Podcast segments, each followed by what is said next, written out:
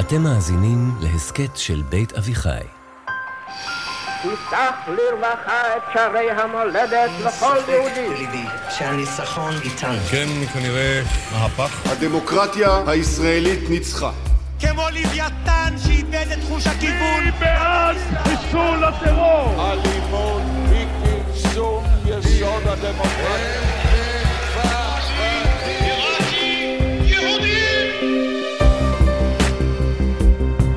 שלום, אני אפרת שפירא רוזנברג ואתן מאזינות ומאזינים לעונה השנייה של מפלגת המחשבות, ההסכת שבו יחד עם דוקטור מיכה גוטמן אנחנו צוללים אל עומק הרעיונות שמאחורי הפוליטיקה הישראלית. בכל המהלך האחרון ניסינו וגם ביקשנו מכם, המאזינות והמאזינים, לגייס הקשבה רדיקלית, ובלי קשר לאיפה כולנו ממקמים את עצמנו על המפה הפוליטית, להקשיב בלב ובראש פתוח לנימוקים של הצד השני. היה ברור שאם אתם בשמאל, הצד השני אליו אתם מאזינים הוא הימין. ולהפך, הימנים שבינינו נאלצו לנשום עמוק ולנסות למצוא את האמת בנימוקים של השמאל. אבל אם חשבתם שזה היה מאתגר, תחשבו שוב. כי מעכשיו אנחנו מעלים את הרף. הצד השני אליו אנחנו עומדים להקשיב מעכשיו, הוא לא השכן המעצבן שהצביע בדיוק ההפך מאיתנו בבחירות האחרונות, או הגיסה הקיצונית ההיא שבכלל אי אפשר כבר לדבר איתה בארוחות משפחתיות. מעכשיו, אנחנו עומדים להקשיב באופן אמפתי ואפילו רדיקלי לטיעונים של הצד השני האמיתי בסכסוך הזה. הצד שעד עכשיו בכלל לא דיברנו עליו או איתו, הפלסטינים. והטיעונים אליהם אנחנו עומדים להקשיב באופן רדיקלי לא מתמקדים במה שקרה ב-67 ואפילו לא במה שקרה ב-48. הם הולכים הרבה הרבה יותר אחורה וחושפים את הבסיס הרעיוני העמוק של הסכסוך כולו.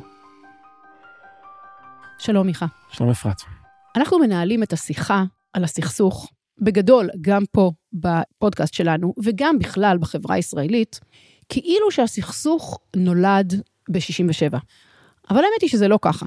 וכדי בכלל לנסות להבין את הסכסוך הזה, אנחנו צריכים לשאול מתי הוא נולד, איפה נקודת ההתחלה. רק נזכיר כמה נ"צדיקים שדיברנו עליהם פה.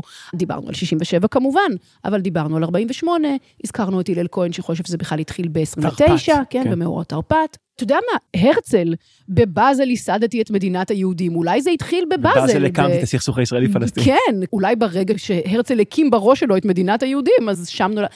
כדי להבין את הסכסוך הזה מבחינת רעיונות, ובשביל זה התכנסנו, אנחנו צריכים להבין איפה הוא נולד מבחינה רעיונית, מתי הכל התחיל. אני רוצה לשים את האצבע על נקודת הפתיחה. 1917, הצהרת בלפור. או אם תרצי, 1922, תחילת המנדט הבריטי בארץ ישראל. עכשיו, למה זה נקודת הפתיחה של הסכסוך? כי מישהו יכול להגיד, תשמע, גם uh, בתקופת העלייה הראשונה, לאחר 1881, היו התנגשויות אלימות בין היישובים היהודים החדשים לבין הערבים שהיו כאן. וגם לאחר העלייה השנייה, בין 1904, יש uh, חלוצים, רבו עם ערבים, אנשים פה מתו, אז הסכסוך הזה הוא יותר קדום מהצהרת בלפור. נכון. אבל אם אנחנו רוצים להגדיר את הסכסוך, ואולי נתחרט על זה אחר כך, אבל לצורך הנחת העבודה שלנו, זה סכסוך לאומי. זה התנגשות אלימה, ברוטלית בין שתי תנועות לאומיות. הציונות התנועה הלאומית היהודית, ומה שהולך להיות התנועה הלאומית הפלסטינית. זאת אומרת, אתה בעצם אומר שעד 1917 היו התנגשויות אלימות, אבל הם לא היו בין תנועות לאומיות, הם היו בין קבוצות שחיו בשטח. בין איכרים, כן. כן, בין תושבים, בין אנשים. כן, זה היה יותר נקודתי. נכון. מ-1917, ועוד מעט נדבר על אולי זה בכלל מ-22, מתחילת המנדט, יש פה התנגשות בין תנועות לאומיות. נכון. מ, זה מ- תחילת מ- הסכסוך הלאומי. נכון. אפשר לומר מסוף מלחמת העולם הראשונה, 1918, 1917 זה פשוט הצהרת בלפור, שהצהרת כוונות של האימפריה הבריטית, איך היא רוצה לארגן את המציאות כאן במזרח התיכון לאחר תום מלחמת העולם הראשונה, מאותו רגע זה שעת האפס של הסכסוך במצב צבירה הלאומי שלו. התנגשות בין שתי תנועות לאומיות סביב השאלה של מי אדמה הזאת. אוקיי, okay, עכשיו בוא נגיד משהו שאולי הוא מובן לרוב המאזינים שלנו, אבל בכל זאת חשוב להגיד אותו. אנחנו לא הולכים לדבר פה, זה לא יהיה שיעור היסטוריה. זאת אומרת, אנחנו לא הולכים לדבר על האירועים שילדו את הסכסוך הזה, אנחנו הולכים לדבר על הרעיונות שהולידו את הסכסוך הזה. נכון, אבל לפני שנעשה את זה, אני כן רוצה לעשות סקירה קצרה של האירועים. אוקיי. Okay. שלד מאוד רחב, אפרת, בסדר? כדי להבין את הסכסוך צריך להבין את המסוכסכים ולכל צד בסכסוך הזה, לכל תנועה לאומית כאן, יש timeline משלה. מה שמעניין זה אותו timeline.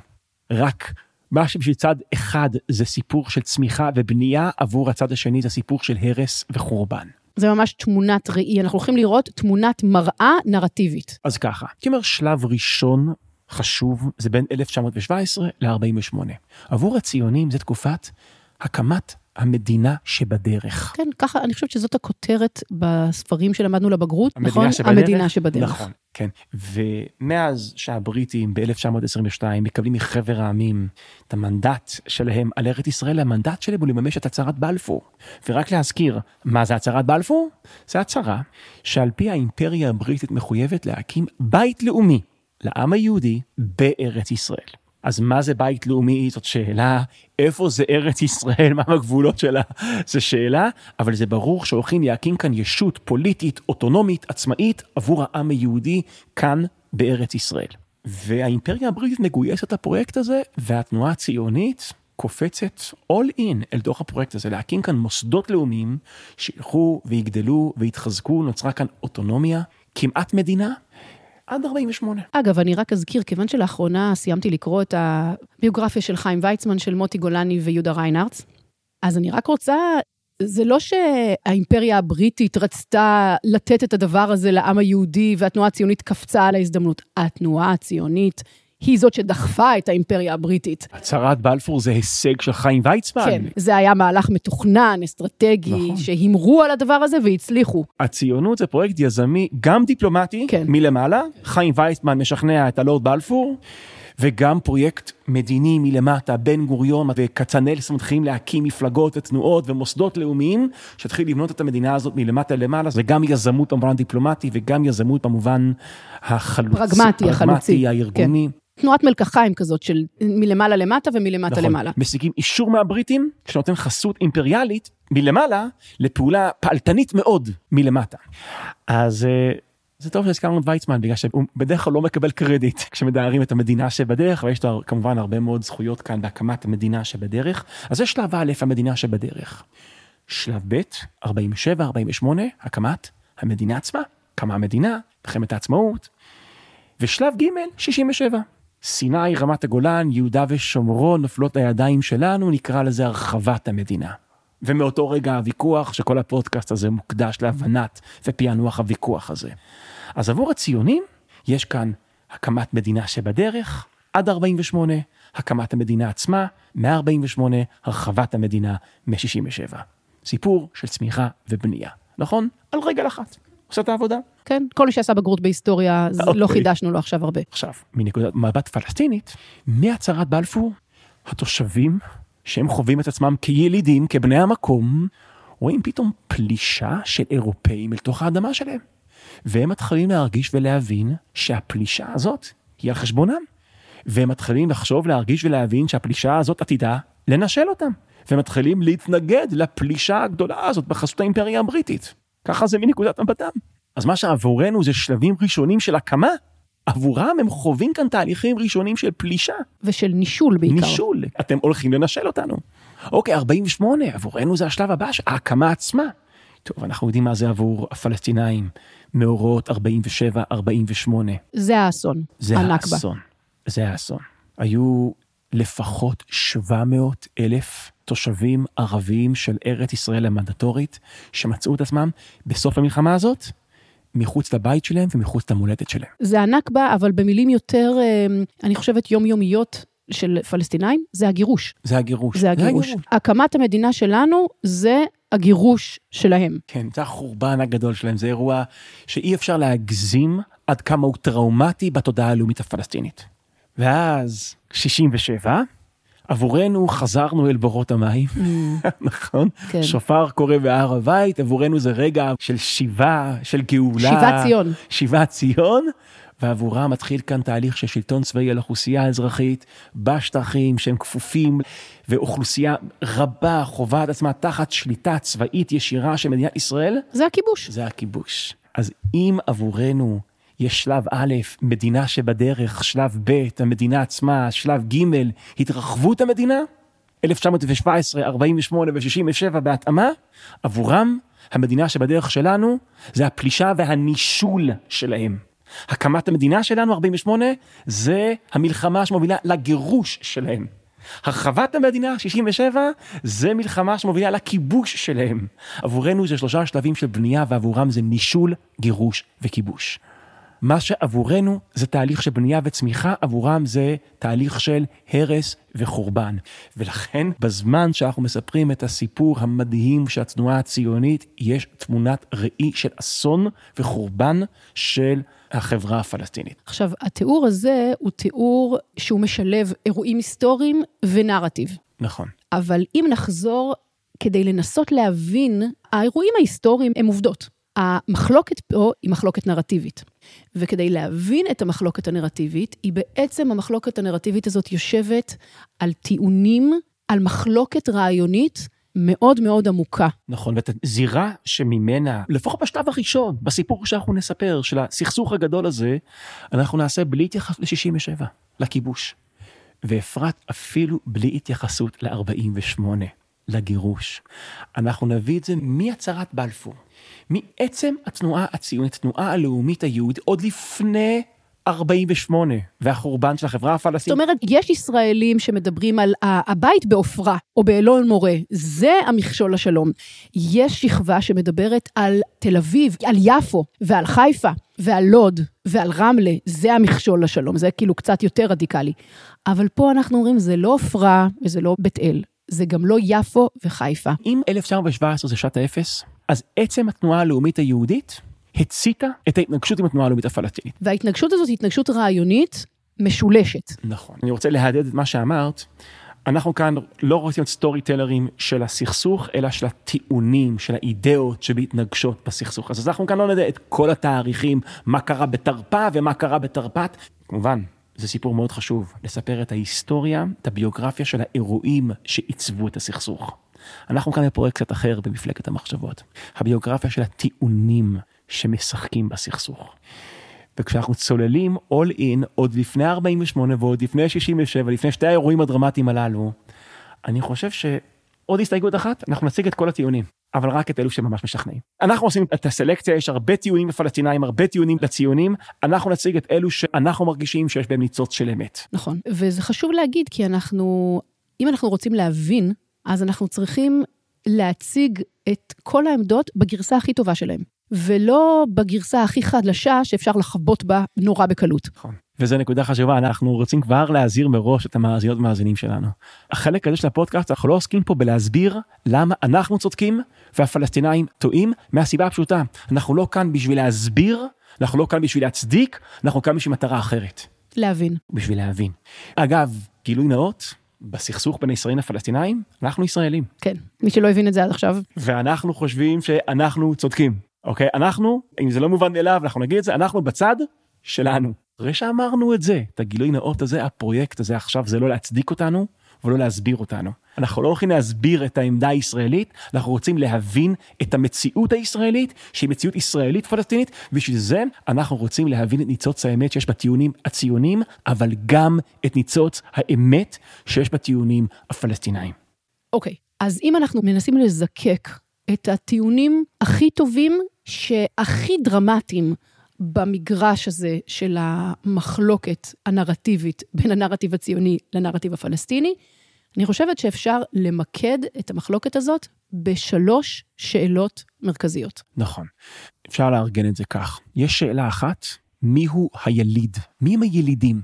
טענה הפלסטינית הם הילידים ואנחנו הפולשים. טיעון הציוני הוא שאנחנו היהודים, אנחנו הילידים, זאת המולדת שלנו.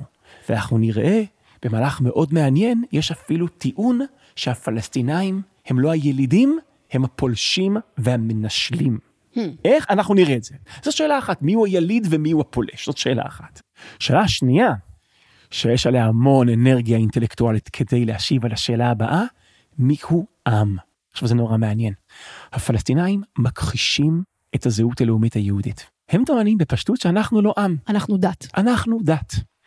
עכשיו נורא מעניין, זה היה מאוד רווח בעבר ועדיין די רווח, אבל פעם זה היה ממש מיינסטרים. אין עם פלסטיני. אין עם פלסטיני, אנחנו מכחישים את הלאומיות שלהם. אז אם השאלה הראשונה היא מי הוא יליד, השאלה השנייה היא, שלדעתי יותר דומיננטית, מי הוא עם. זאת אומרת, בכלל בשביל להסתכל על זה כסכסוך לאומי בין שני עמים, צריך לחשוב שאולי כל צד כאן הוא עם, אבל הצדדים כאן בטוחים שהם עם, אבל הצד השני הוא לא עם. נכון. והשאלה השלישית, זה השאלה מי הוא הקורבן. פלסטינים משוכנעים שהם הקורבן כאן. הישראלים משוכנעים? אנחנו הקורבן, הפלסטינאים התוקפן. עכשיו כמובן זה משיכת מכחול גדולה, יש הרבה ישראלים שמרגישים שהם התוקפן. אבל למה בעצם שלושת השאלות האלה הם השאלות החשובות בתולדות הסכסוך? כי הן מכוננות את ההתנגשות הנרטיבית שיש בהתנגשות הלאומית הזאת. בואי נעבור על זה רגע מהר עוד פעם. מי הוא יליד? טוב, שאלה מי הוא יליד? זה בעצם השאלה של מי המולדת, נכון? כי המילה יליד היא תוצאה של בעצם, האדמה הזאת היא מולדת של מי? נכון, דרך אגב, הרעיון של מולדת זה מיתוס עתיק. אפלטון מדבר על זה, שאנשים צריכים להאמין שהאדמה, ליטרלי, מילולית, ילדה אותם. ואז שאנשים מאמינים שהם נולדו מתוך האדמה, כאילו האדמה היא אימא, עם האדמה. והאדמה ילדה אותם, אז הם מוכנים להילחם למענה ולמות למענה. זה אפלטון מסביר את המיתוס של המולדת, והוא עלה כאן על משהו עמוק, מרכיב חשוב בכל תודעה לאומית, זה שהאדמה היא מולדת, ואנחנו הילידים. והיום אני חושבת שזה יותר חשוב מאי פעם. זאת אומרת, היום העולם מכיר במובנים רבים בעוולות שנעשו בעבר לילידים בצפון אמריקה, באוסטרליה, בניו זילנד, בכל מיני מקומות כאלה. בקנדה, בקנדה, נכון. שבה האדם הלבן שדד את המולדת מהילידים של המולדת הזאת, ואת המשאבים, ונישל את היליד ממולדתו, ולכן יש היום שיחה עולמית בשאלת הילידות, וכאילו ניכוס מחדש של ילידים למולדתם. אז אנחנו טוענים שאנחנו הילידים שנושלו. פלסטינאים טוענים, הם הילידים שנושלו. אנחנו נראה שיש ניצוץ של אמת בטיעון הפלסטיני, למרות שלדעתי הוא לא אמת מוחלטת, ויש ניצוץ של אמת בטענה היהודית. אוקיי, זה הפרויקט הילידי. ובגלל זה הטענה הזאת היא כל כך חשובה, היום היא יותר חשובה מאי פעם. זאת אומרת, זה לא רק שאלה כזה, אה, אתה יודע שהיינו ילדים, היינו מתערבים כזה על הצדק. לא, זו לא שאלה על הצדק רק, זאת שאלה שיש לה חשיבות קריטית ליכולת להתנהל גם בעולם, להצדיק את הקיום שלנו או שלהם פה. שאלה השנייה היא, מי הוא עם? עכשיו, זאת שאלה אולי יותר חשובה. אולי באקלים העולמי היום שמגן על זכויות ילידים, השאלה הראשונה היא חשובה, אבל במשך רוב שנות הסכסוך, שדיברו פחות על זכויות של ילידים ויותר על זכויות של עמים. עמים, אז השאלה הזאת היא מאוד חשובה. כן, הזכות להגדרה עצמית. עכשיו, הזכות להגדרה עצמית נוצרה או קיבלה תוקף אוניברסלי לאחר מלחמת העולם הראשונה. מה זה הזכות להגדרה עצמית? זה עיקרון שוודרו ווילסון הכניס אל תוך לקחי מלחמת העולם הראשונה. בכלל, אם היית שואלת את ווילסון, מה הייעוד של מלחמת העולם הראשונה? שחרורם של עמים. מה זה הזכות להגדרה עצמית? זה הקביעה הפשוטה והאינטואיטיבית והעמוקה הבאה. כל עם יש לו את הזכות למשול על עצמו, בעצמו, על אדמתו. מה לא לגיטימי? עם אחד שולט על עם אחר. אימפריה רב-לאומית משעבדת את העמים שבתוכה. ולכן מלחמת העולם הראשונה שפירקה כמה אימפריות. את האימפריה האוסטרו-הונגרית, את האימפריה העות'מאנית. ופתאום אימפריות מתפרקות ומדינות לאום קמות, כמו אלבניה, כמו פולין, כמו לטביה, כמו ליטא, כמו אסטוניה. אלו מדינות שקמות תחת הונגריה, היו פעם אימפריות ששלטו בעמים, ומעכשיו יש סדר עולמי חדש, לאחר מלחמת העולם הראשונה, שכל עם מושל על עצמו. ואף אחד לא יכול להגיד לו מה לעשות ואיך לשלוט על עצמך. זה הרעיון של הזכות להגדרה עצמית. באים הפלסטינאים ואומרים, היהודים הם לא עם, ומכיוון שהם לא עם, אין להם זכות להגדרה לא עצמית. מגיע להם מדינה. באים הציונים, במשך הרבה שנים אמרו, ויש כאלה שעדיין אומרים, הפלסטינים הם לא עם, ומכיוון שהם לא עם, אין להם זכות להגדרה לא עצמית. מגיע להם מדינה. אז השאלה מי הוא יליד, זה השאלה של מי האדמה. שאלה מי עם, זה השאלה למי מגיע מדינה. והשאלה השלישית, מי הוא הקורבן, ומי הוא התוקפן. כן, כפועל יוצא מהשאלה הזאת. הנרטיב הסובייקטיבי שמגובה אובייקטיבית של היהודים, אנחנו הקורבן ואתם התוקפן, אתם התחלתם, אתם הפעלתם את כל האלימות. הנרטיב הסובייקטיבי שגם מגובה אובייקטיבית של הפלסטינים, אנחנו הקורבן ואתם התוקפן. באקלים העולמי שיש היום, שתמיד מעדיף את הקורבן, זאת שאלה מאוד חשובה. מי פה הקורבן? ואני גם חושבת שהטיעון הזה מאוד מאוד מאתגר אותנו. כי העם היהודי הוא הקורבן האולטימטיבי של ההיסטוריה. ופתאום לבוא ולתת לנו פייט בשאלת הקורבנות, זה פגיעה בנרטיב היהודי ההיסטורי. מעניין. ושים לב ששלושת השאלות האלה מתנגשות עוד לפני 48, עוד לפני הקמת המדינה, עוד לפני 67, עוד לפני הקמת עופרה, עוד לפני, אלו השאלות היסודיות, מי הוא יליד, מי הוא עם, ומי פה הקורבן, ואנחנו ננסה לצלול ראש אל כל אחת מהם בנפרד ושלושתם ביחד. למה זה מרתק פשוט בעיניי? בגלל שזה כאילו שאלות עובדתיות, החוזק של תמונת המראה פה הוא מטלטל. זאת אומרת, אלה ממש נרטיבים הפוכים. אנחנו חווים את עצמנו בתור הילידים ששבו הביתה. אנחנו חושבים את עצמנו בתור העם היהודי ששב לארצו. ואנחנו חווים את עצמנו בתור הקורבנות האולטימטיביים של האנטישמיות בעולם. ואנחנו ברחנו מהעולם כדי להגיע לפה, וגם פה היינו קורבנות של הפלסטינים, לא רק של הטרור, עוד בכלל, הפדאיונים והזה, והם פשוט בדיוק הפוך. הם הילידים פה, הם הצומוד, הם מחוברים לקרקע ולעץ הזית. לבית ולחקלאות. אנחנו לא העם, אנחנו הקונגלומרט הבינלאומי האוניברסלי הזה ששולט על כל העולם וזה וזה וזה, והם הקורבנות. הסבל הפלסטיני הוא אחד הדברים שמכוננים את העם או לא עם הפלסטיני הזה, הקורבנות והסבל הוא כל כך מרכזי. זה פשוט מדהים כמה שאנחנו מדברים אותו דבר. אבל הפוך. ומה שאנחנו ננסה לעשות כאן, אפרת, אם מיפינו את המחלוקת הנרטיבית, את ההתנגשות הרעיונית, מי הוא יליד, מי הוא עם ומי הוא הקורבן, לכל צד יש טיעונים מאוד עמוקים וגם די משכנעים, ואנחנו ננסה לפרוס את הטובים ביותר שביניהם. אז בעצם מה שאנחנו הולכים לעשות בשלושת הפרקים הקרובים, זה ניסיון לעשות את מה שעשינו במהלך הקודם, בכל הפרקים ששמענו עד היום. ניסינו להביא את הטיעונים של הימין והשמאל ביחס לסכסוך, ולהשתכנע מכל אחד מהם. מה שאנחנו ננסה לעשות עכשיו, ואם היה לחלק מהמאזינים קשה לשמוע את זה עד עכשיו, כזה להקשיב לצד השני, לא משנה מי אתם, הפעם זה הולך להיות אולי אפילו יותר מורכב, כי הפעם הצד השני הוא לא הימנים או השמאלנים, זה הפלסטינים. אני רוצה רגע לדייק את המקום הנפשי שממנו אני מגיע. אני רוצה להקשיב באופן רדיקלי לצד הפלסטיני. אבל אני רוצה לדייק את סוג ההקשבה בדיוק כפי שאת ניסחת אותו בפרק שבו תיארנו מה זה הקשבה רדיקלית. הקשבה קונבנציונלית, אני שומע מישהו שהוא אחר ממני ואני שואל איפה הוא טועה ואיפה אני צודק. זה האוטומט שלנו. הקשבה רדיקלית זה שאני מתאמץ לא לשאול איפה הוא טועה אלא איפה הוא צודק. ועידנו את זה. אולי אמפתיה קוגנטיבית, אמפתיה אינטלקטואלית. זה לשאול את זה ככה, לא לשאול איפה הוא צודק, לשאול למה הוא חושב שהוא צודק. וזה מה שאנחנו ננסה לשאול. לא למה אנחנו יודעים שהפלסטינאים טועים כשהם אומרים שהם ילידים, כשהם טוענים שהם עם, כשטוענים שהם הקורבן, אלא למה הם חושבים שהם צודקים, שהם ילידים, למה הם חושבים שהם צודקים, שהם עם ושאנחנו לא עם, כן. ולמה הם חושבים שהם צודקים, ואנחנו נגלה שיש ניצוץ של אמת, אבל אנחנו כאן בפרויקט לא כדי להצדיק את העמדה הציונית ולא כדי להצדיק את העמדה הפלסטינאית. אנחנו נראה ניצוץ האמת בכל העמדות ואני מקווה שאנחנו נצא מהצד השני לא מרגישים בהכרח צודקים יותר או צודקים פחות, אלא נצא מהצד השני מבינים יותר, מבינים יותר את שתי הצדדים בסכסוך וממילא נבין יותר טוב את הסכסוך. אז בפרק הבא אנחנו נצלול לשאלה הראשונה במחלוקת המשולשת הזאת, מיהו יליד.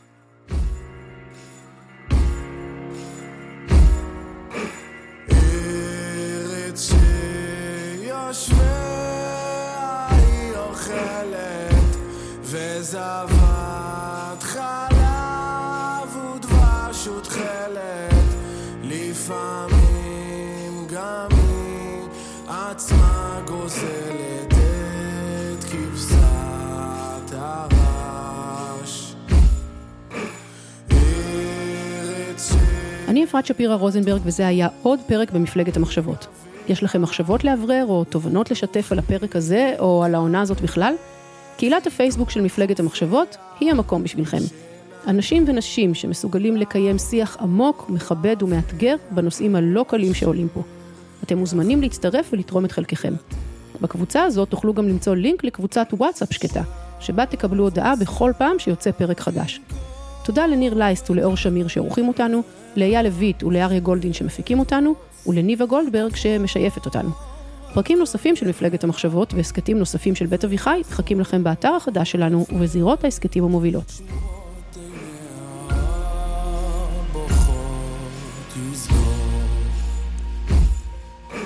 שב וחצב לפרוח שם בדרך יחידי